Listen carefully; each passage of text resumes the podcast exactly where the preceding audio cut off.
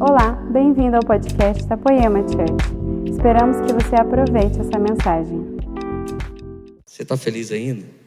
Senhor, em nome de Jesus, venha sobre nós com o espírito de revelação, venha nos tornando a imagem e semelhança sua, Senhor.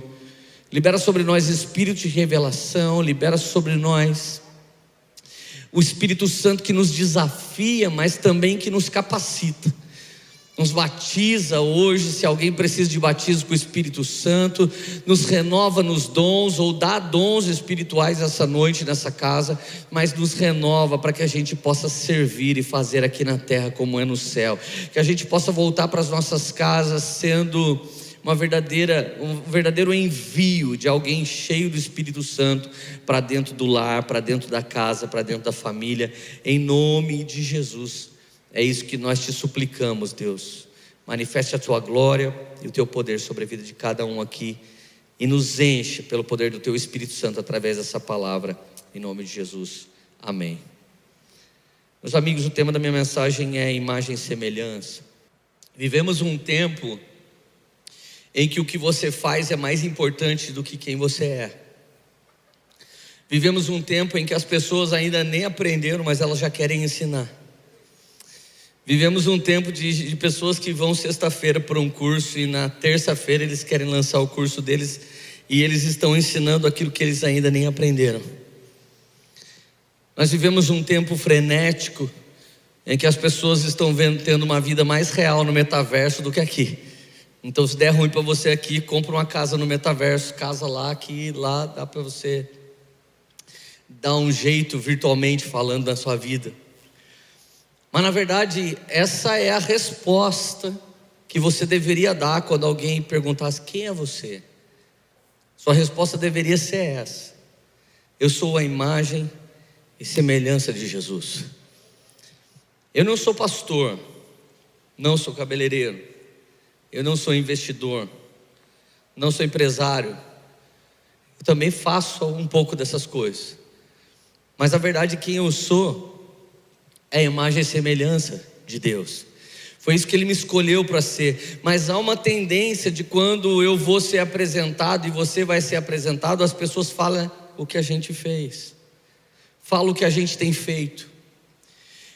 É por isso que nós temos pessoas que colecionam dificuldades na vida e derrota na vida pessoal e eles se tornam exemplos dentro da igreja. Existem pessoas que sofreram tanto no casamento, na família, no relacionamento, que daqui a pouco ele vem para o culto, ele se joga, e daqui a pouco ele é líder, daqui a pouco ele é alguma coisa, e você vai falar para o parente dele, cara, esse cara é líder da nossa igreja. E aí o parente fala assim, nossa, mas ele é um zero à esquerda em casa. Então alguns de nós mergulham, seja numa profissão, seja em alguma coisa, como se aquilo te trouxesse identidade. É a primeira vez em todas as gerações no Brasil que um cara deixa de ser médico para buscar vender um conhecimento empírico num curso digital. É a primeira vez que grandes carreiras e grandes profissões começaram a dar lugar para todo esse conhecimento. O conhecimento acadêmico está sendo colocado de lado e o empírico está sendo o número um. Você tem agora jovens, adolescentes com 25 milhões de seguidores, daqui a pouco ele tem mais ou menos 10, 15, 20 mil alunos numa escola online. Então nunca se viu uma troca de valores tão violenta e tão rápida. Mas a verdade é que as pessoas, numa época da vida, eles se apresentavam com os seus títulos. Então quem não era doutor podia virar pastor. E quem nunca foi pós-graduado podia se tornar apóstolo. Mas a verdade é que todo mundo corria atrás de um título que dizia antes de alguém te ver quem você é. Então nasce na nossa geração homens que se vendem poderosamente, mas quando você compra ele, ele não entrega o que ele vendeu. Então tem um provérbio do pastor Farley que é assim: se desse para comprar por quanto vale, e vender por quanto pensa que vale, nós ia fazer um trade monstro. Tem gente que não, não é nada, mas ele vende uma história tão poderosa que você compra aquilo e daqui a pouco ele te entrega nada. Tem gente que comprou um casamento assim, conheceu um cara incrível na igreja, Leandro, mas ele era crente. Gente, quem vem para a igreja tem problema e está querendo sair dos problemas. Aqui não é um bom lugar. Esse é o trabalho da igreja. Transformar as pessoas, cara. Aí você fala, fui na igreja e conheci uma pessoa linda, mas deve ser problemático, irmão. Nós, pastores, somos problemáticos, estamos sendo transformados de glória em glória. Imagina quem não é pastor ainda. Mas a verdade é que Deus nos chamou para ser imagem e semelhança, e a coisa que mais o diabo vai tentar lutar é para roubar a imagem ou a semelhança. Principados e potestades, eles não miram o seu time de futebol nem a cor do seu cabelo, eles miram a imagem e semelhança. Principados e potestades não trabalham para alguém roubar o seu celular, não trabalham para a gente votar errado na próxima eleição. Principados e potestades, eles querem roubar de você ou a imagem, ou a semelhança, ou as duas coisas. Então, a Bíblia diz em Gênesis 1, 26: olha o que você é. Então disse Deus: façamos o homem à nossa imagem, conforme a nossa semelhança. Domine ele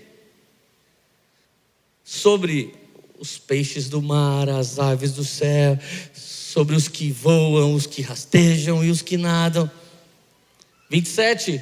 Criou Deus o homem à sua imagem, a imagem de Deus os criou, homem e mulher os criou. Ele criou homem e mulher, isso é ideologia de Gênesis. Ele criou assim. Hoje somos desafiados, aguçados, cutucados, incentivados a simplesmente nos perdermos nas possibilidades do prazer. Eu posso fazer qualquer coisa com a minha sexualidade, com a minha vida, casar com quem eu quiser, com quantas pessoas eu quiser, pelo tempo que eu quiser. Então as pessoas começaram a investir num desenho que me desconfigura, numa novela que me desconfigura, num filme que me desconfigura. Quando os caras da minha idade estavam assistindo o Netflix da nossa época, chamava Sessão da Tarde. E no domingão armava nós que tinha temperatura máxima. E na segunda noite a gente não podia dormir porque tinha tela quente. A gente não via sexualidade depravada, mas todo mundo que ia ficar pela primeira vez já voltava de trás de um carro arrumando a blusa, o sutiã, e a gente já meio que sabia o que, que eles estavam fazendo. À medida que a escola de Frankfurt, à medida que as ideias de Herbert Marcuse foram entrando na nossa cultura, foi à medida que foi sendo diluído em mim e você, família, pai e mãe, casa, lar, masculinidade, feminilidade. Machismo um dia já foi a qualidade do macho alfa e agora é um termo pejorativo de homens autoritaristas. Feminismo já foi algum dia a defesa do direito da mulher, mas hoje é uma religião que diz para você, mulher, não obedeça um homem e você vai obedecer mulheres. Que beleza. Você não vai obedecer mal o seu marido e agora você vai obedecer uma mulher que não tem marido. E o pior, o cabelo no sovaco das mulheres radicais pentecostais era terrivelmente pejorativo, credo. Agora é símbolo de liberdade nas nossas universidades. Então o problema não é com o cabelo do sovaco, o problema é com a causa. Se o cabelo do sovaco glorifica Jesus, é radicalidade.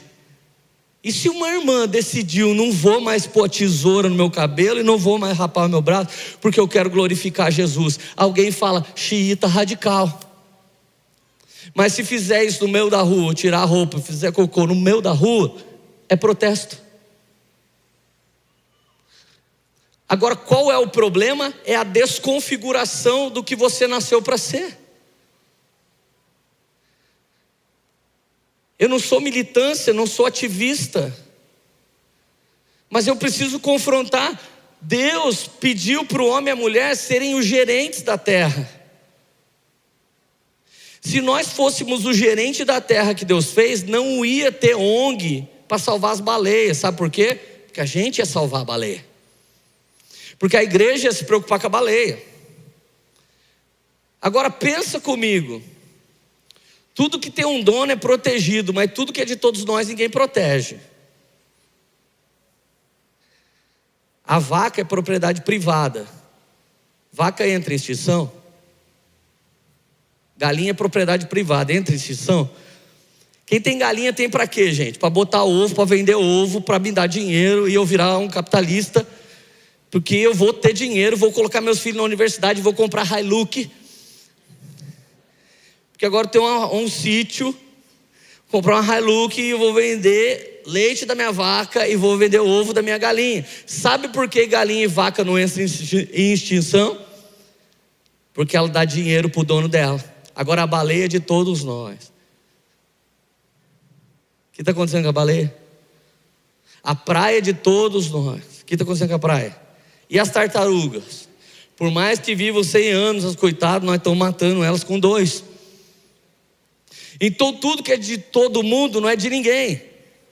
Mas aquilo que é seu, você luta por causa disso. Então, quando Herbert Marcuse viu que não tinha como desestruturar uma sociedade em que o homem era o varão segundo o caráter de Jesus, ele falou: vamos destruir o homem. Tudo que você assiste hoje fala mal de homem. Por isso tem um monte de irmã aqui que está orando por um e não acha. Porque, inclusive, ela fala: homem é tudo igual, por isso que você não acha. Tem os homens que não são iguais os do mundo, eles são parecidos, porque eles são imagem e semelhança de nosso Senhor e Salvador Jesus Cristo. Então é uma mentira de Satanás que introduziram dentro de nós. Aí que acontece? Por que você não acredita em mim que você é imagem e semelhança? Porque você ficou ouvindo na escola que explodiu algum negócio que você não lembra o nome, e é Big Bang. E nessa explosão, que ninguém consegue falar quem apertou o botão, nasceu você. Era uma meba, depois virou macaco e agora virou você. Quando você veio da meba, que veio do macaco e virou você, às vezes você consegue se sentir um jumento, muito menos a imagem e semelhança de Deus. Porque jumento e macaco no final vai dar tudo a mesma coisa. Eles são animais. E quais as espécies de sexualidade que tem no, meio, no mundo animal? Qual, gente? Macho e fêmea. E pelo amor de Deus, eu não estou querendo me levantar contra a opção sexual de ninguém. Cada pessoa pode fazer o que quiser desde o dia que o Senhor colocou a árvore do conhecimento do bem e do mal lá. As pessoas podem escolher o que elas querem para a vida delas. Mas Deus nos fez para isso. E o que, que nós seríamos? Os gerentes da terra. Mas eu não consigo gerenciar minha própria vida. Eu não consigo gerenciar minha própria família, meu próprio casamento. Como é que eu vou gerenciar a terra, gente? Agora pensa como Deus ama os desafios. Se Deus não gostasse de desafio, Ele não punha hormônio adolescente. Irmão, hormônio, se puser demônio no adolescente, eles davam menos trabalho do que quando veio o hormônio. Porque tem gente que fica com o demônio a vida toda e não fica aí, só vai para o inferno, mas não enche o saco de ninguém. Mas quando vem o hormônio, meu Deus, a criança fica louca. E o que, que Deus está querendo com a criança? Se ela conseguir passar a adolescência, sujeitando a carne dela aos fundamentos que estão no espírito dela, ela será alguém bem-sucedida para sempre. Então Deus nos fez, gente, para governar. Todos os cursos que você fizer de coaching, o fundamento do ensino é esse texto. Você não nasceu para ser barbeiro, cabeleireiro, padeiro, pastor, você nasceu para ser a imagem e semelhança de Deus. Quando Adão andava pelo Éden, os animais viam uma aparição de Deus, do Filho de Deus. Eles viam, o Filho de Deus estava lá criando com Deus todas as coisas. A Bíblia diz que todas as coisas foram criadas por meio dele. E nada do que foi criado foi criado sem ele. Ou seja, as criaturas, os animais, eles conheciam Jesus. Eles conheciam o Criador de todas as coisas. Então, quando ele põe Adão andando por lá, Ele põe Adão andando, Adão começa a andar, eles viam que há um governante aqui. A única espécie que se adapta é o homem, a única espécie que muda de idioma é o homem, a única espécie que pode comer para ser gordinho ou comer para ser magrinho é o homem. O homem pode se adaptar, a adaptação do homem é tão brusca que em vez de sermos 700 mil habitantes na Terra, nós passamos de 7 bilhões. Se a gente não tivesse blusa, a gente tinha morrido. Não tivesse grades, a gente tinha morrido. Não tivesse ar-condicionado, a gente teria morrido. Se não tivesse um sistema de exército e polícia, nós teríamos morrido. O que, que o homem criou? Uma forma dele durar mais. Qual outro animal que pode fazer isso? Agora, o problema do homem é quando ele quis ser como Deus e começou a querer mudar os fundamentos e os princípios de Deus. Você quer ser abençoado? Pega o princípio, o princípio está aqui, mergulha nele e vai se cumprir na sua vida. Então há um protagonismo para mim e para você. Deus espera que você gerencie sua vida, Deus espera que você gerencie seu casamento, Deus espera que você gerencie sua casa, Deus espera que você gerencie sua saúde, Deus espera que você gerencie. Aí eu ouço um crente falar: ai, cara, eu não gosto de cartão de crédito, mas não consegue vencer um cartão não vai vencer o pecado, velho. Que o cartão o boleto chega e o pecado não é pago à vista. Qual que é o salário do pecado, igreja? Imagina o dia que você mostrasse a língua para sua mãe. Sua mãe xinga você. E a Bíblia diz que não pode desonrar pai e mãe. Aí sua mãe vira de costas e faz assim. E se caísse morto, seu irmão. Plá. Pecado pago à vista, no Pix. Mano, você não ia pecar. Mas qual é o problema? É que Deus é um bom pai. E Ele é longânimo, Ele é lento para trazer o juízo final. Só vai ser no final. Mas as misericórdias se renovam todas as manhãs. Todas as manhãs tem uma oportunidade de renovar. O juízo final vai chegar lá no final. Mas Deus nos levantou não só para governar Deus nos chamou para ser um povo do sacerdócio apostólico. E o que, que é isso? Se você ficar só no primeiro princípio, você vai fazer o que você quiser da sua vida. E nessa hora alguns homens se tornam tão poderosos que ele fala assim: Cara, veja bem, minha mulher não foi muito legal comigo, agora que eu sou poderoso, eu vou trocar ela por duas de 20. Como se fosse nota de 50, entendeu? Troca aí para mim, dá duas de 20 e uma de 10. Tem cara que chega uma hora na vida e ele fala assim: não, eu vou trocar, trocar de esposa, vou trocar de família. Não dá, mano. Não dá, porque ele não é mais um homem normal, ele é um homem poderoso. Então aquele versículo pode levar você a achar que você é um gerente sem o cabeça que é Cristo. E o que todos os homens precisam entender: sem o cabeça, a gente vai andar como mula sem cabeça, mas se o cabeça estiver sobre nós, o corpo vai responder segundo a vontade de Jesus, então vai se cumprir aqui na terra como no céu, quando a gente fizer, amém? Então a Bíblia diz aqui, ó.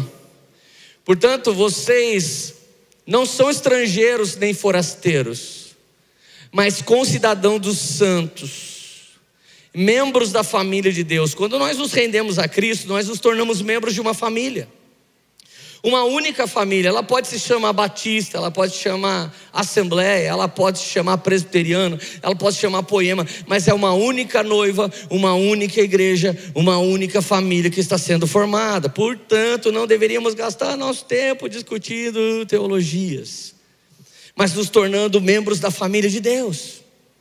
Edificados sobre o fundamento dos apóstolos e dos profetas. Não é porque eu recebi um título de apóstolo que você vai viver sobre o meu fundamento, porque eu não, eu não gero um fundamento. O fundamento já foi gerado.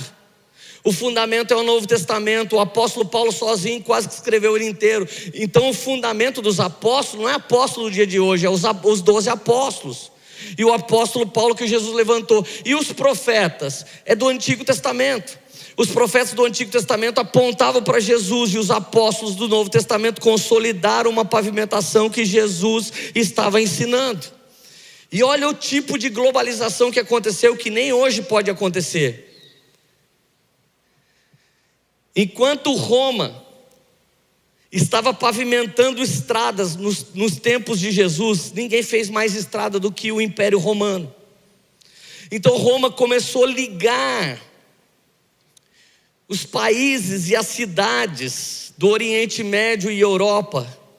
Portanto, as viagens missionárias do apóstolo Paulo só começou a acontecer por causa da globalização que Roma começou a fazer.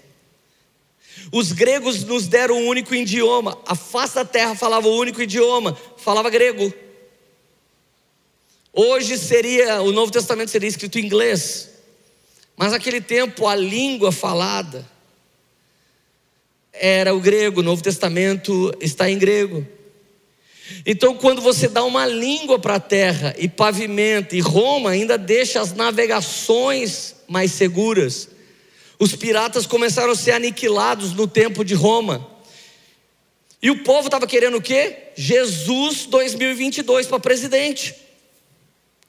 O povo queria que Jesus fosse o Messias que estabelecesse o reinado ali, que vai melhorar minhas vendas, que vai acabar com o Covid, que o ano que vem eu vou comprar um carro zero, que o real vai parar de ser desvalorizado, a Selic vai baixar para 2,25 de novo.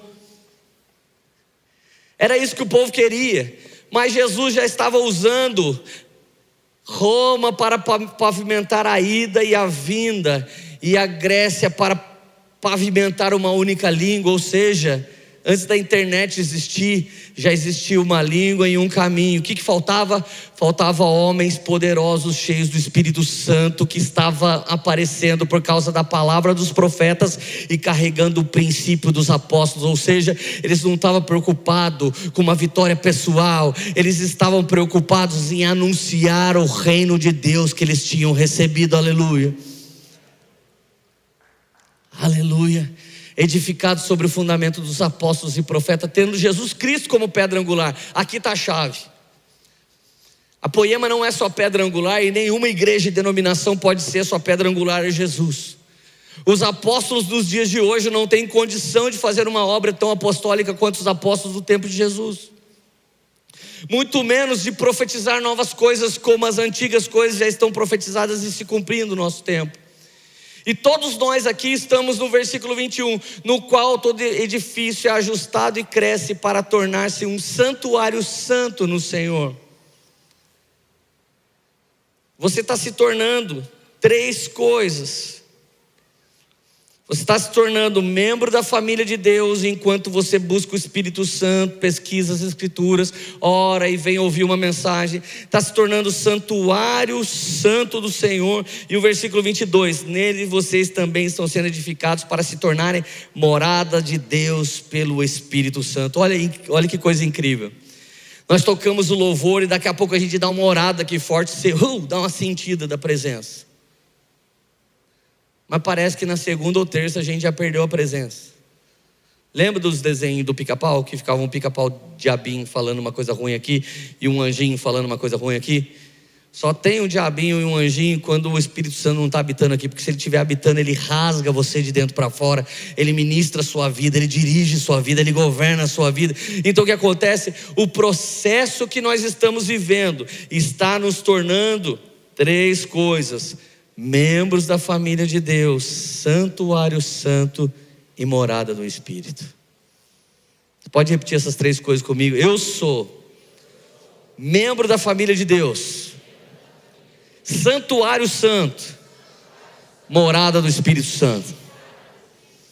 Cara, se você é isso, ninguém vai dizer para você se você casa ou não casa.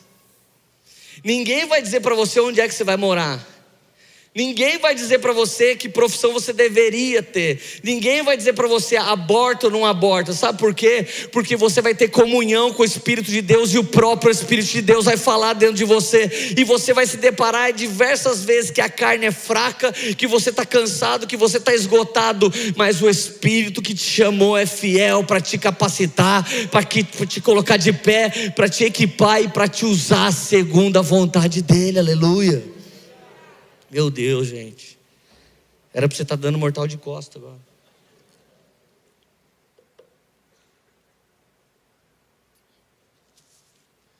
Agora fala comigo. Fala bem sério. Mas nós temos uma luta. E a sua luta, gente, não são os políticos corruptos que estão se tornando ficha limpa. Por mais duro que isso seja, essa não é a nossa luta. A sua luta não é estacionar o carro aqui na redondeza e alguém vir e, e assaltar você, roubar seu carro. A sua luta não é o desemprego. A sua luta não é a maldade e a iniquidade que as pessoas têm levantado contra você. Sua luta não é essa.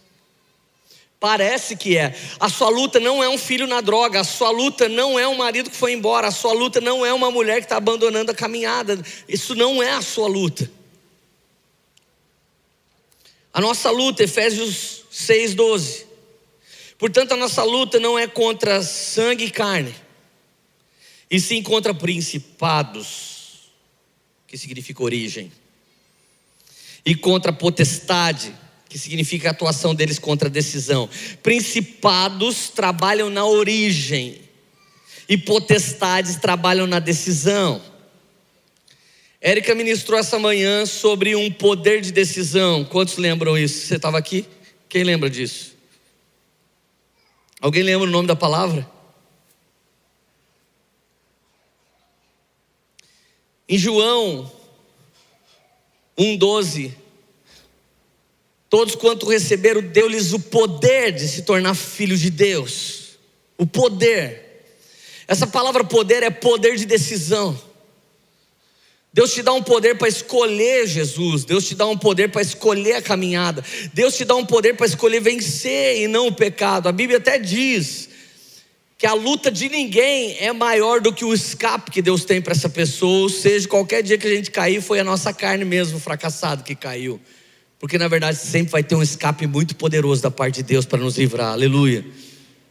Vai, ter, vai ser estilo Abraão. Abraão pega o filho dele e fala: Vamos subir para ofertar um sacrifício a Deus. Aí o filho dele diz: Pai, mas cadê o cordeiro? Cadê o sacrifício? Ele não responde. Ah, vamos lá, menino, cala a boca. Era um menino que ia morrer, gente, pelo amor de Deus. Imagina Deus fala para o seu pai: Mate o seu filho para a glória do meu nome. Aí você vai lá para o monte com seu pai. Pai, o que, que nós vamos oferecer para Deus? Imagina a tensão do seu pai. Deus pediu para você morrer. Imagina a tensão do seu pai ali, filho. Sabe o que, que é? Fica quieto, rapaz. Já vai ser difícil matar você. Vou ter que falar que eu vou te matar ainda. Sabe o que ele responde? Deus proverá para si o cordeiro que será sacrificado. Sem querer, ele já estava profetizando sobre a vinda de Jesus que morreria em nosso lugar para nos livrar dessa condenação, amém? Quando chega lá, ele vai matar, por isso que é bom ouvir Deus de novo. Às vezes você ouve Deus, Deus fala, faz isso, daí você vai lá e faz, mas você não ouviu que Deus já atualizou e falou, eu. Quantos Isaac você acha que não morreu até hoje, gente? Que Deus já tinha mudado de ideia e nós não oramos outra vez? Quantas coisas a gente desfez que Deus ia falar, não, não, não, não, era só para ver se você me amava mais do que isso. Daí você foi lá e tacou fogo em tudo quando se converteu, depois comprou tudo de novo. Eu conheci gente que rebentou os elefantes, era só virar de bunda para o lado de dentro da casa. Rebentaram os elefantes, coitados. Já estão em extinção e os de louça também, agora por causa dos evangélicos. Você não entendeu a piada? Elefante de bunda para a rua da sorte. É, converteu? Converte o elefante também. Finge que agora a tromba dele é um chofar. E quando vier um demônio entrar, ele faz. Manda para o diabo que eu carregue todo mal olhado. Amém? Eu unjo esse elefante como o jumento da entrada triunfal de Jerusalém. Brincadeira. Mas, gente, parece que nos apegamos em elementos tão pequenos como esse e dizemos que a nossa vida vai ser transformada, mas não é disso que Deus está falando e nunca foi. Deus está falando de coisas mais altas. Então, ele diz assim: a sua luta não é contra a sogra, não é contra carne e sangue, não é contra esposo e marido, não é contra filho e droga, não é contra os fanqueiros da sua rua, mas é contra principados e potestade, contra dominadores desse mundo tenebroso, contra forças espirituais do mal nas regiões celestiais. Aonde o principado trabalha? O, o principado normalmente quer trabalhar na sua gênese. Principado normalmente quer que alguém abuse de você sexualmente quando você ainda é um bebê. Principado normalmente trabalha para que quando você é criança você seja marcado. Ei, você é guardião e protetor do seu filho. Cuide do seu filho, cuide da sua filha, guarde a vida dele até que ele comece a conseguir se cuidar de alguma maneira. Não deixe ele dormir na casa de todo mundo. Se ele saiu com alguém, pergunte se alguém pôs a mão, se alguém abusou, se alguém fez alguma coisa. Ensina no, não comer a balinha, ensina aquelas coisas que o nosso pai ensina. Cuidado, coloca a droga na bala. Ninguém colocou, deram droga de verdade para mim. A bala com droga nunca apareceu. Quando veio já era o baseado enrolado. Meu pai não tinha falado para eu não fumar. Falou para não chupar bala com droga. Entendeu onde eu estou? Mas o que eu estou dizendo é que você precisa proteger a sua esposa. Você precisa proteger seu marido, precisa proteger sua casa. Tem tantos homens desprotegidos só porque, sabe, sabe por quê? Só porque ele não tem relação sexual no casamento. Está completamente desprotegido. Se não cair na pornografia e na prostituição, cai no adultério. Quer proteger o seu marido? Faz ele enjoar do negócio. Faz ele olhar para você e falar: sangue de Jesus, mulher. Vai esconder atrás dessa mambaia, pelo amor de Deus. Que o Senhor está vindo com pele de cordeiro. Você está pior que a globeleza. Eu estou falando sério, mulherada. Dá um chá de charamanai que vai resolver várias coisas. Irmãos, vocês me devem essa em 12 vezes sem juros no, no débito, do cartão de crédito, amém? Aleluia. Tinha umas mulheres que estavam gostando da pregação até agora. Falou isso. Credo, arrepio. Quer que eu chame o Zé para pregar aqui sobre essas coisas? Chuck Norris Church. As potestades começam a roubar a gente no poder de decisão. Tem tanto homem aqui que foi roubado do governo masculino, que chega na hora dele responder como um homem, ele prefere comprar um Play 5. Não consegue responder. Por quê? Porque potestades roubam da gente o poder do governo, o poder da decisão. Agora, se o principado mete uma rasteira na base em que eu estou sendo formado, pode ser que eu passe o resto da vida sendo um homem inseguro. Mas se as potestades simplesmente elas me tocarem e roubarem de minha decisão, eu não consigo mais decidir. Gente, tem dia que é difícil, você vai ter que decidir.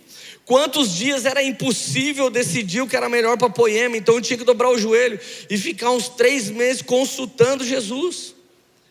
Esses tempos que eu fiquei fora, eu recebi um monte de profecia que eu tinha que morar em todos os estados do Brasil, que eu tinha que nunca mais voltar para cá. Daqui a pouco, gente falando que minha família ia morrer se eu não voltasse. Daqui a pouco, alguém falando que Deus estava feliz com o que eu estava fazendo. Você é bombardeado pela opinião alheia, e aí eu tenho que fazer o quê? Entender qual é a minha gênese, é a, é a raiz do Senhor em minha vida, e eu ainda tenho que decidir fazer no tempo certo e na hora certa. Agora, o que foi incrível? Faltava 10 dias para eu não poder mais sair dos Estados Unidos. O Senhor falou nitidamente: vai lá e você vai fazer uma fusão lá na Poema Caxias, um Timothy Conference, e você vai fazer flows. E assim que Deus falou, Ele proveu para si as passagens, e nós chegamos aqui, e o simples fato da gente chegar, um monte de coisa começou a acontecer.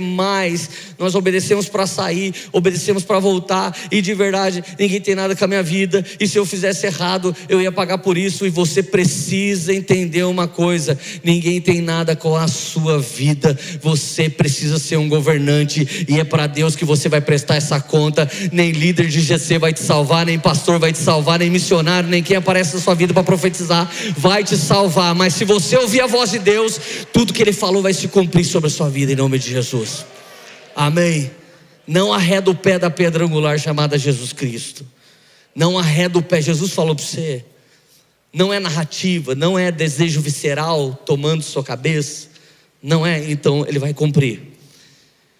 Agora, os dominadores desse mundo tenebroso, forças espirituais do mal nas regiões celestiais, tudo isso é para roubar quem somos de nós.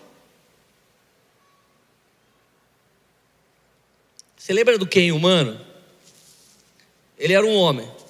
Ele mudou completamente a cara dele, ele virou exatamente o boneco. Daí, quando ele estava top, era a cara do boneco, ele virou a Barbie. Mano, mas ele falava nas entrevistas: meu sonho é virar o Ken. Aí, quando chegou no Ken, nossa, mano, não quero mais. Só que ele é um ser humano, gente, não é um brinquedo. É melhor comprar um carro e ir trocando a roda. Aro 15, 16, 17, 18, 20.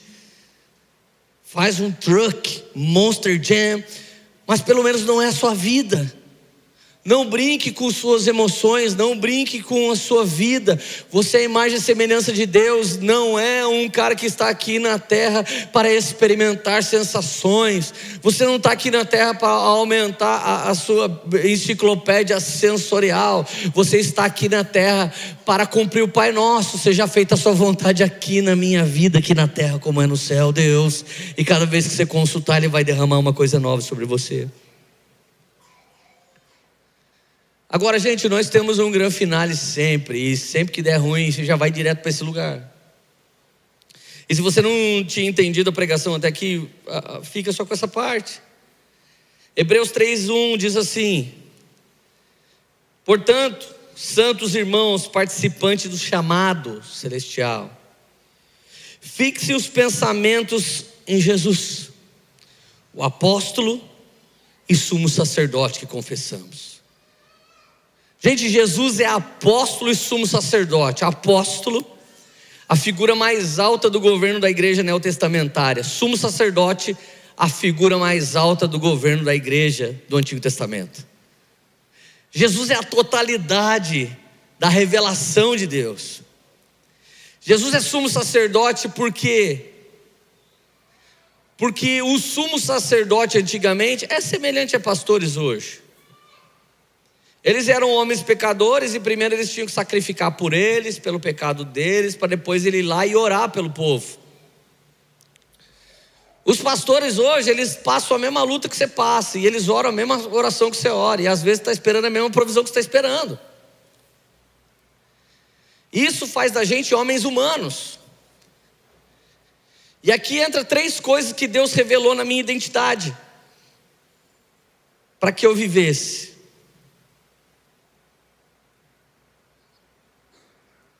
Três coisas que Deus revelou na minha identidade para que eu vivesse, e foi muito difícil me tornar essas três coisas. A primeira coisa que Deus sempre falou no meu coração: um pastor é humano. E por incrível que pareça, meu ministério algumas vezes ficou conhecido como: nossa, Carolé é diferente. Me lembro que quando eu conheci o Brunão, ele ficava toda hora assim para mim: Ô pastor, Pastor, será que você pode pegar um copo de água para mim, pastor? Eu falei, mano, eu vou começar a te chamar de louvor. Meu nome não é pastor, meu nome é Leandro. Seu nome é Brunão. Eu fico falando, tô Brunão, o copo de água está aqui. E ele começou. Não, pastor, mas é que eu não consigo te chamar de outra coisa, pastor. Eu falei, Brunão, a partir de agora seu nome é louvor. Daí ele começava assim, ô pastor, eu falava, fala louvor. Daí ele falou, nossa, mano. As pessoas começaram a chamar a gente por aquilo que a gente faz e não por aquilo que a gente é. E o fato de eu rejeitar o título não me deixava um pastor rebaixado. Pelo contrário, as pessoas tinham coragem de acessar, porque elas olhavam e falavam assim: cara, esse cara parece como eu sou. Alguns então falavam assim: ele é bem pior que eu. Então eu sabia no meu chamado que eu não tinha que me parecer com nenhum outro. E por muito tempo eu achei isso estranho, mas essa era a minha identidade. Então a primeira coisa que Deus queria que eu fizesse, seja humano para que eu seja extremamente sobrenatural na sua vida. As pessoas vão ver a grande diferença de mim e de você. Quando eu te usar, Leandro, vai ficar claro que sou eu. E quando você for você, todo mundo vai ver que você é esculhambado mesmo e é isso. Eu me lembro, fui, eu fui me formar no segundo grau lá no supletivo. Ele falou: sai daí. Falei, por quê? Porque eu vou te usar sem o segundo grau. Quando alguém falou para o meu filho nascer nos Estados Unidos, Samuel, o Espírito Santo falou: volte e tenha ele em Taubaté. Porque eu vou dar os documentos dessa nação para você e o seu filho não vai ser usado porque ele é americano, ele vai ser usado a partir de Taubaté, como eu fiz com você. Eu já disse para você que na sua limitação eu vou aparecer. Leandro se contente com a sua identidade. Quem eu sou? Taubatiano. Agora eu sou cidadão ilustre, graças a Deus. Eu só não tenho o título de Brunão Tremembé, porque o Brunão já é o Tremembé, mas eu nasci lá. Segunda coisa que Deus queria que eu fizesse, Ele queria que eu amasse a igreja, independente dela ser a minha igreja. A vida toda eu trabalhei por igrejas e nesse momento o Senhor me disse assim: quer ser um apóstolo genuíno? Falei, quero. Então ame as igrejas como você ama a sua igreja. Então passei seis meses em outro país, servindo inúmeras igrejas, exatamente como eu fazia aqui. Isso tem a ver com a minha identidade. Deus não pediu isso para você, mas Ele pediu isso para mim. E a última coisa que Ele pediu para mim, e essa eu estava deixando de ser nos últimos anos. E você nunca vai pregar calmo, tranquilo e nem ensinar. Você nasceu para queimar. Eu quero que você queime e você busque a minha presença mais do que a sua teologia e busque minha presença mais do que qualquer coisa. E toda vez que você falar ou ensinar ou pregar, eu tenho que me manifestar no final, porque você vai ser um homem que queima. Então, as três coisas que ele pediu para mim: humanize tudo, seja universal acerca de servir a igreja e não pare de queimar. Foram as três coisas que o Espírito Santo pediu para mim que ele te pediu? O que ele te pediu? Então, antes de eu finalizar, eu quero falar só sobre identidade. Porque se você não tiver a sua, coloque identidade aqui para mim, obrigado. Se você não tiver a sua, vão te roubar de você. O padre Fábio de Mello tem um livro chamado Quem Me Roubou de Mim. Às vezes você namora alguém e esse namoro é errado, porque esse cara é casado, ou essa mulher é casada. Então você desfruta do melhor escondido e não desfruta de mais nada. Essa pessoa vai embora, volta para a vida dela, mas ela rouba você de você, ela sequestra você emocionalmente. Então inúmeras pessoas não foram só abusadas, eles foram roubados de si mesmos. Existem mães que, por causa do fracasso no casamento com o seu marido, elas têm roubado os filhos da esposa têm roubado para elas mesmas. Então tem mães sequestrando emocionalmente o seu filho. E muitas vezes esses homens são emasculados. O que, que é um emasculado? Ele não é um macho alfa governante. Ele não pode escolher, por quê? Porque já que o meu pai ferrou com tudo, eu vou ficar aqui o resto da vida servindo a minha mãe.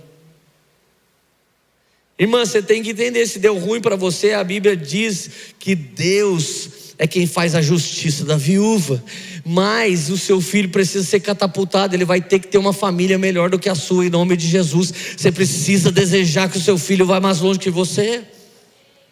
Então todos nós vamos ter que ter isso aqui, ó, João 1:20. Ele confessou e não negou, declarou abertamente: Não sou o Cristo. O cara mais hype da época, o mais hypado de todos era João Batista. A ordem arônica, ela vinha acontecendo de pai para filho, de pai para filho, de pai para filho. O pai de João Batista se chamava Zacarias, número 950, talvez. E como que é seu nome de filho? Zacarias 951. E a experiência sobrenatural do chamado desse cara já começa com o pai dele. Se você fosse de um dos turnos dos sacerdotes que serviam lá na intercessão, você teria uma chance em 52 anos de oferecer incenso a Deus. Uma única chance, direto eu prego aqui, direto Brisa canta aqui. Imagine que você tivesse uma chance em 52 anos. Ele já era velho. E se ele não tivesse aquela chance ali, ele ia morrer sem nunca ter feito isso. Então era incrível, porque Isabel era estéreo, Zacarias era estéreo, não tinha os tratamentos para saber quem era, mas a verdade é que eles nunca tiveram filhos. Então de repente ele entra para apresentar a oração do povo a Deus, e um anjo aparece para ele e diz assim: Você vai ter um filho, e o seu filho é a promessa. Ele vai ser a voz que clama no deserto, ele vai à frente do Senhor endireitando o caminho, e o seu nome será João. Quando ele foi querer debater e mudar o plano, não, não, não, não, eu sou sacerdote, eu sou da poema. Se minha filha nasce na poema, ela tem que ser poemeira e virar pastora. Não, não, não, não. O plano de Deus nunca é o óbvio, nunca é o lógico. Deus faz o que Ele quer porque Ele é Deus Todo-Poderoso. Então é Ele que dirige os seres humanos, não os seres humanos que dirigem as coisas dele.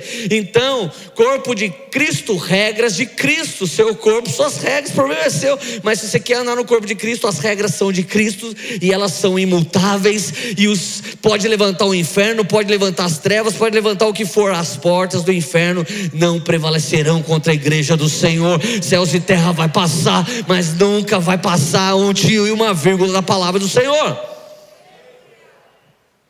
Então, olha que louco. Ele toma a voz de Zacarias e diz: Seu filho vai se chamar João. Então, naquele momento, ele toma a voz da ordem arônica para fazer a voz que clama no deserto nascer. Sabe o que Deus tem feito nos últimos anos? Calado a boca de religiosos e tem dado uma voz que clama no deserto, no metrô, nas praças, nas esquinas, nas ruas, nos bares, nos prostíbulos, nas famílias, nas casas. As pessoas não estão procurando mais um profissional da fé que vai pregar para elas, estão procurando outro ser humano que foi queimado pelo fogo de Deus e experimentou um dia pisar no Santo do Santo e nunca mais conseguir caminhar a outro lugar. Ei João, ei João, ei João, todo mundo vai no templo, todo mundo vai na igreja. E aí João começa o desafio, irmão. Ele não tinha telão, não tinha essas maravilhosas câmeras e nem essa fibra ótica que transmite para você que está em casa, com esses videomakers maravilhosos, com esses irmãos incríveis da nossa mídia, ele não tinha nada, ele era uma voz. E ele clamava no deserto. Não tinha estacionamento, não tinha salinha das crianças, ninguém ficava reclamando da hora. Todo mundo ia lá ver um homem que queimava. Todo mundo ia lá ver a voz que clamava no deserto. Ele desabilita a ordem arônica para Jesus habilitar a ordem de Melquisedeque. Era um homem que dizia: chega, basta, não é assim mais que Deus se move. Então as pessoas vão lá perguntar para ele: cara, quem será que é esse cara? Uns falavam que ele era Jesus, outros falavam que ele era um profeta, outros falavam que era Elias. Gente, eu fui embora em Taubaté falar assim: o Lê virou gay e a Érica está tentando restaurar a masculinidade dele nos Estados Unidos. Quem falou isso foi o pastor. Falaram também assim: Lê cometeu adultério. Sempre sou eu, velho. Érica é sempre gente boa na história. Eu estou juriado com isso.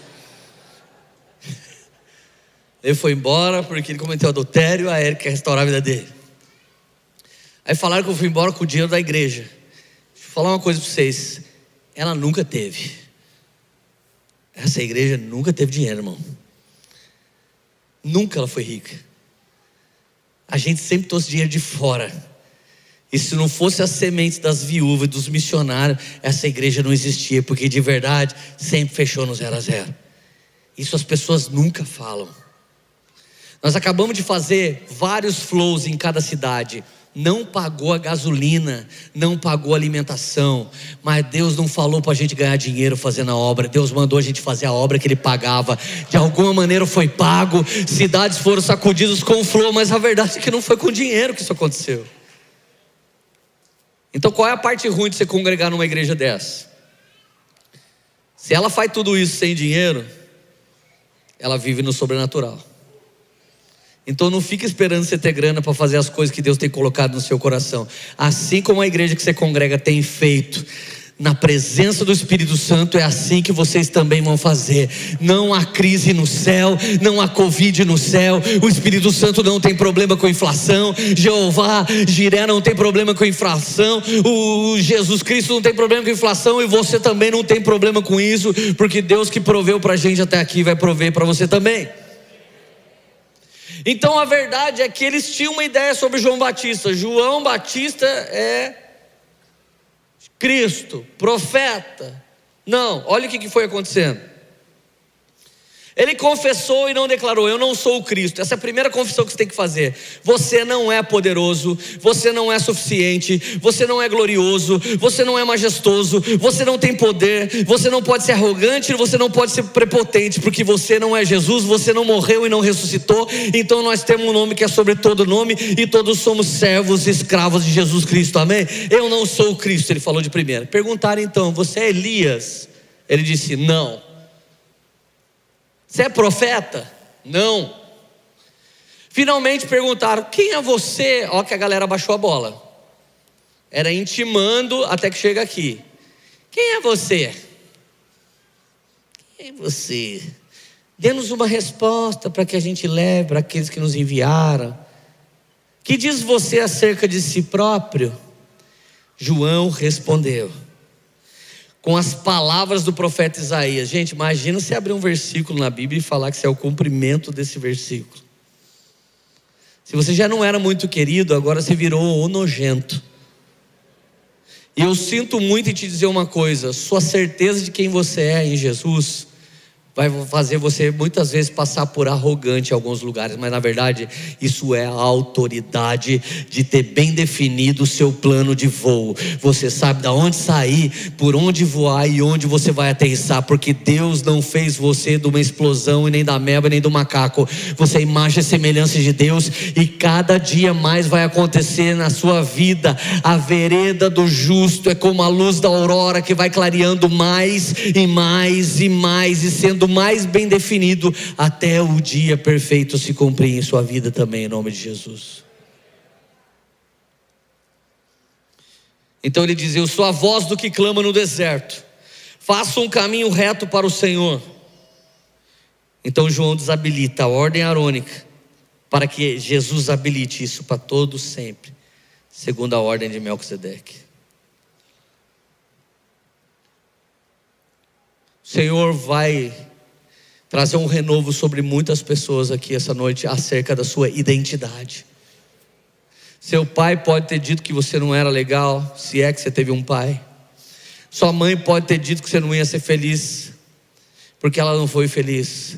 Mas existe uma fala do Senhor sobre a sua vida. Existe algo designado da parte de Deus sobre a sua vida. Existe e isso vai se cumprir existe e isso vai se cumprir na sua vida. Só que daí vem o nosso maior problema de todos. Então você pensa assim, lê, eu escuto essa palavra, eu queimo, eu sinto vontade, mas você não conhece minhas fraquezas. Gente, alguns dias, para continuar sendo pastor, eu tive que ir contra o que as pessoas falaram para mim e tive que me relembrar das coisas que Jesus tinha dito para mim. Quer que eu diga um dos piores? Fechar o pau com a própria esposa, você brigar tão feio, e daqui a pouco ela olhar para você e falar assim: Eu não sei como você é um pastor. E você falar para ela: Eu não sei como é que você é pastora também. E não sei como é que nós somos crente. E daqui a pouco eu lembrar que eu ia pregar daqui a pouco.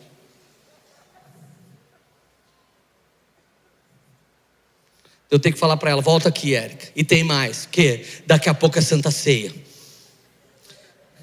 E nós vamos subir que nem dois hipócritas e a Bíblia diz em Malaquias: se a gente abençoar um povo estando em maldição, todas as nossas palavras de bênção amaldiçoam o povo. Volta aqui agora, por mais que você falou que eu não sou de Deus e eu já falei que você não é de Deus e a gente não deve ser muito mesmo, o fogo de Deus vai ter que levantar a gente, porque existe uma promessa sobre o nosso casamento, sobre a nossa casa, sobre a nossa vida, que diz que nós íamos ser mais que vencedores e que eu e minha casa serviríamos Jesus. Essa é a nossa realidade, mas a promessa que há de vir ainda pode não ser real, mas junto com a Jerusalém, um dia Jesus vai vir e tudo vai se fazer novo, e casamentos não terão mais problemas, por quê? Porque o nosso marido será Jesus Cristo, e com ele não tem problema, e nós seremos sua igreja gloriosa. Então, precisa lembrar do futuro, nos dias que você se sentir acusado.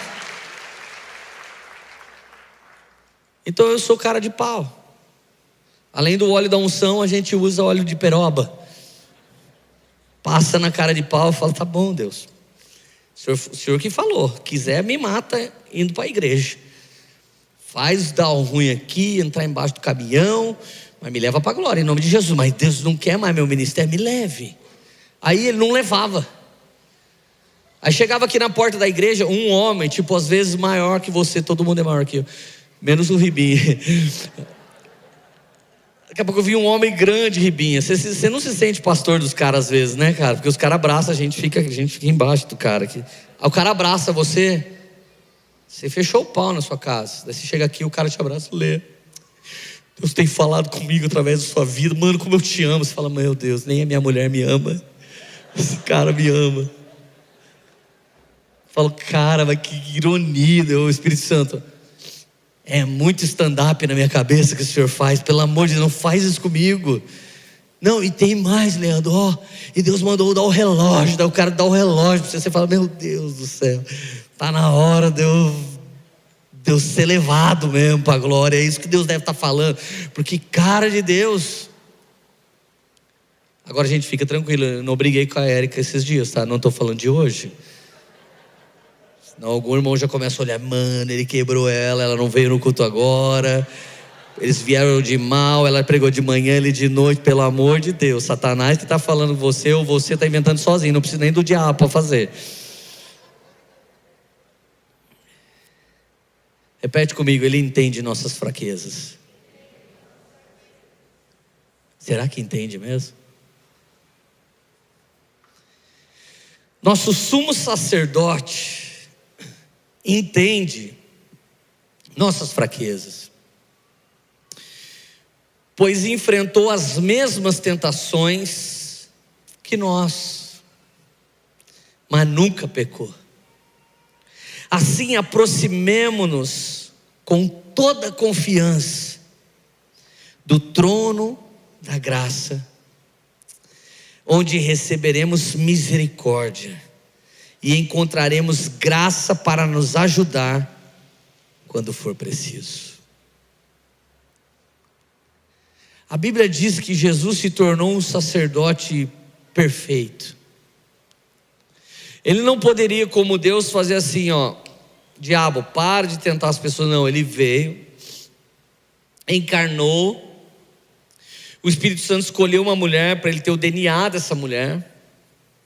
Bíblia diz que essa mulher seria chamada bem-aventurada dentre todas as nações. Os crentes precisam pregar um pouco mais sobre Maria. Parece que ela não é bem-aventurada no nosso meio, mas a Bíblia diz que ela é bem-aventurada dentre todas as mulheres, porque porque ela entendeu que ela era a imagem e semelhança de Deus e ela até fez um cântico. O cântico de Maria que está aí na sua Bíblia diz assim: que o Senhor olhou para a sua pobre serva e a levantou como bem-aventurada dentre todas as mulheres. Todo mundo que topa ser imagem e semelhança de Deus, vai ter sempre a sensação de ser um bem-aventurado e uma bem-aventurada. Não é o carro que te faz, assim como não é o diploma que te faz, assim como não é o dinheiro que te faz, mas o que te faz é a bem-aventurança de saber que você é escolhido e vive para a glória do nosso Senhor Jesus. Então Jesus nasce, cresce e ele passa por toda a luta como eu e você. Para quê? Para que ele se tornasse o sumo sacerdote fiel que consegue se compadecer. Então, se tem alguém que entende suas lutas, é Jesus. Cara, então eu não sou um cara de pau. Na, no meu raciocínio, no seu, fazer o que eu disse que fiz é ser cara de pau demais. Mas por quê? Porque a sua religião diz que você tem que ser perfeito para você pregar. Mas a religião de Jesus é o seguinte: entre com confiança no trono da graça de Deus, a fim de alcançar graça e misericórdia no dia mal. Agora, deixa eu te dar um testemunho sobre isso. Por anos eu e você temos visto bons pregadores e pregadoras bons músicos, boas bandas. Mas alguns dias nós saímos daquele lugar de adoração e temos a seguinte sensação: Nossa, será mesmo que né, foi vivo esse culto? Quem já saiu assim? Será que era um culto mesmo de Jesus? Eu me lembro de uma época que eu estava pregando em tudo quanto é lugar. Chegavam uns dias que eu falava assim: Deixa eu chegar depois do louvor, pastor. Ele falava: Não, mas você tem que ver a nossa banda.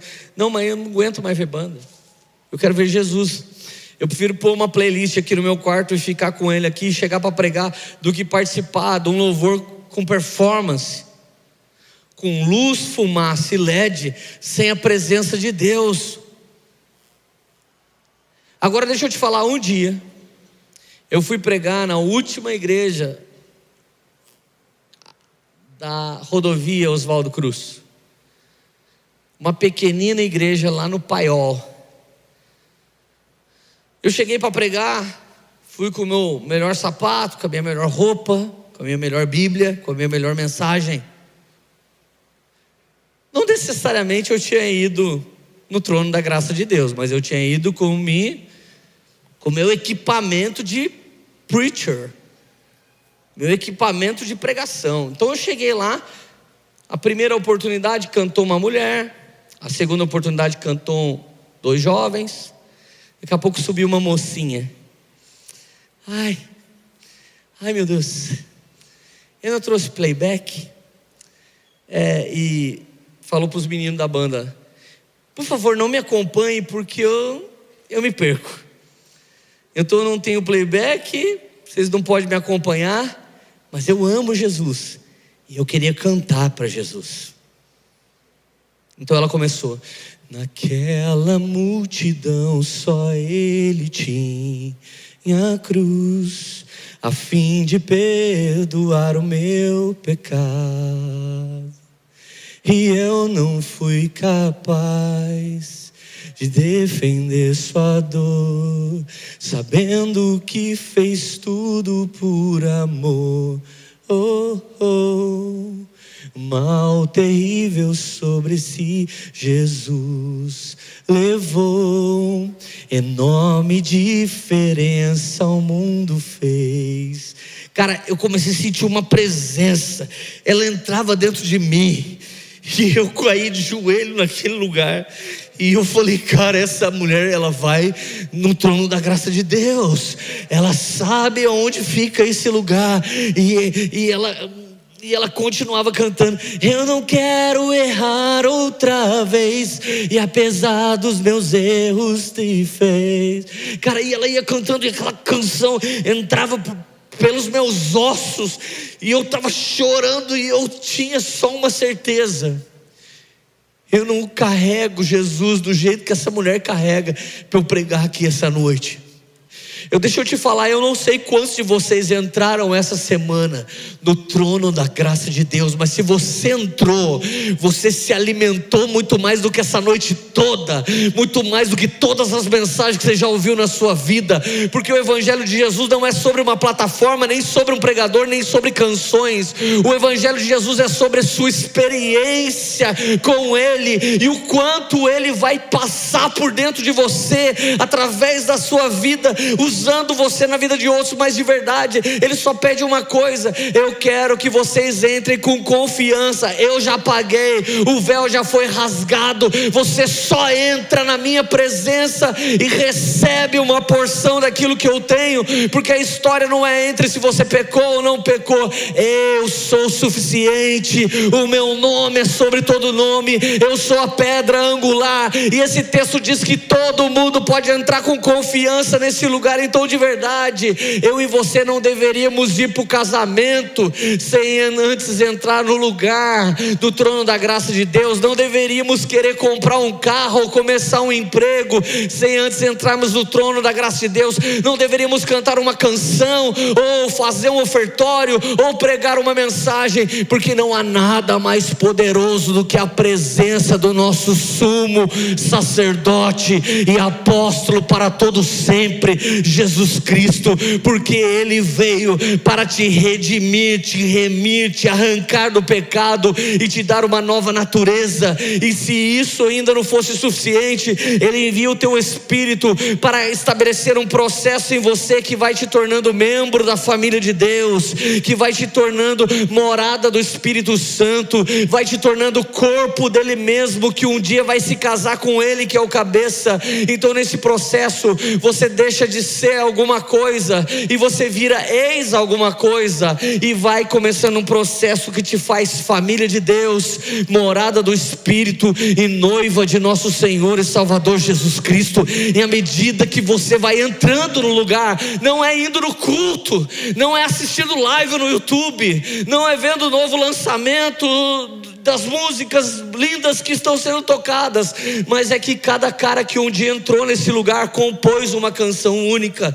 Cada dia que uma mulher entrou nesse lugar, ela cantou uma canção única. Então eu olhei para aquela garota e eu pensei assim: ela não é bonita fisicamente, ela não tem uma boa voz, ela não tem um playback, ela não tem uma banda acompanhando, ela não tem nada, ela não é ninguém mas ela sabe aonde tem, ela sabe aonde entrar, ela conhece alguém que a minha alma necessita, que o meu espírito deseja. E eu olhei para aquela mulher e eu falei: Meu Deus do céu, meu Deus do céu, que moça é essa? E na hora de eu pregar, velho, eu estava arrasado. Eu falei: Eu vou ter que entrar nesse lugar muito rápido agora. Eu estava quase pedindo para ela: Pode cantar mais um louvor, por favor? Eu não sei você, cara. Mas quando eu escuto uma mensagem como essa, minha vontade é sair correndo, entrar no meu quarto, fechar a porta, buscar o Senhor em secreto, para que Ele venha falar em mim, para que Ele venha me encher. E sabe aonde eu entendi qual era o meu chamado? Nesse lugar Sabe aonde ele me diz descomplica as coisas? Nesse lugar. Sabe aonde ele diz ama todas as igrejas? Nesse lugar. Sabe onde ele diz continua queimando? Nesse lugar. Ou seja, eu não fui premiado com três desejos do gênio. Eu fui premiado quando Jesus escolheu ir lá na cruz para morrer no meu lugar. Você também foi premiado. Se você foi premiado, fica de pé agora para parecer que está acabando. Cadê o louvor? Eu acho que eles foram para o santo lugar e e me deixaram aqui. Para parecer que está acabando, fecha o seu olho. Começa a orar agora, esquece tudo que está rolando. Você tem um momento agora para entrar nesse lugar comigo. Mas Leandro, será que eu consigo? A Bíblia é bem clara. Você pode entrar com confiança comigo aqui nesse lugar.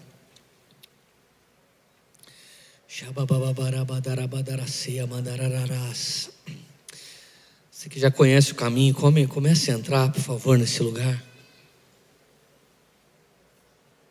Comece a criar esse ambiente. Você que está em casa, não seja um, um, um, espectador à distância, mas se você puder agora, você que está em casa, dobrar o seu joelho ou ficar de pé. Comece a buscar a presença de Jesus agora. Começa falando para Jesus que a sua boa religião, às vezes, te atrapalha de entrar nesse lugar de dependência. Começa a dizer para Jesus agora que às vezes sua boa teologia, que as boas canções, que você sente a presença, parece que a presença de Deus vem em algumas canções, então você terceiriza aquela presença, daí vem um arrepio quando você escuta uma boa música. Cantamos boas músicas hoje aqui. De homens que um dia entraram lá naquele lugar, diante do trono da graça. Essas músicas até hoje carregam unção e presença.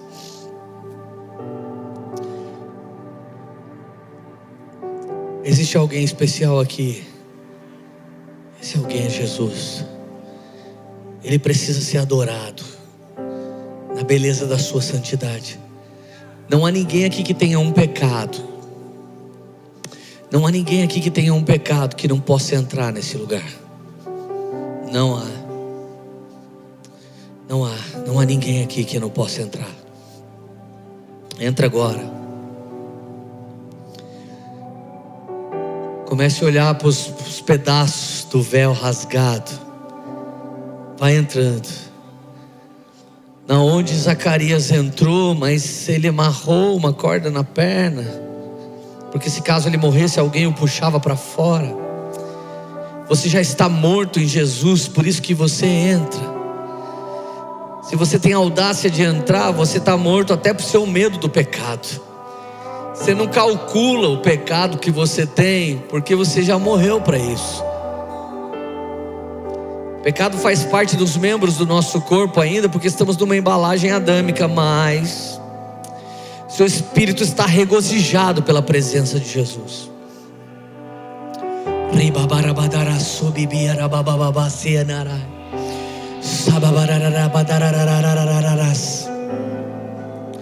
Vem Espírito Santo. Vem Espírito Santo. Antes dessa ceia, venha tornar todos dignos nessa casa. Porque se podemos entrar no Santíssimo Lugar, por que não poderíamos participar do pão e do cálice? vem Espírito Santo, vem. Limpa a sua igreja, lava a sua igreja. Quantos maridos tiveram problemas no casamento essa semana? Quantas esposas? Quantas pessoas participaram de alguma coisa que era plena maldade essa semana?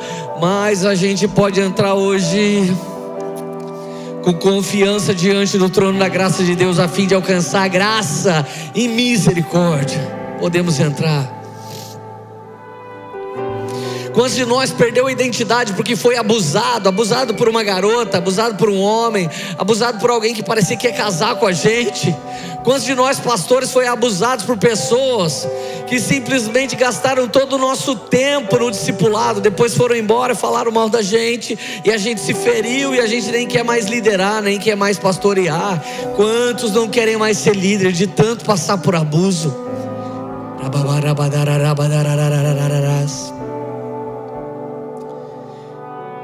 Vamos lá, igreja, vamos lá, vamos lá comigo, vamos lá, vamos subir junto. Aproveita ser uma voz que clama no deserto antes que Deus cale sua voz.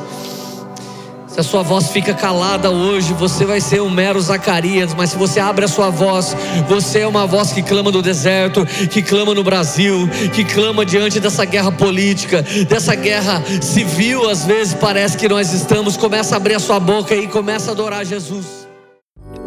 Essa foi uma mensagem da Poema Church. Para você ficar por dentro de tudo que está rolando, siga nossos perfis nas redes sociais.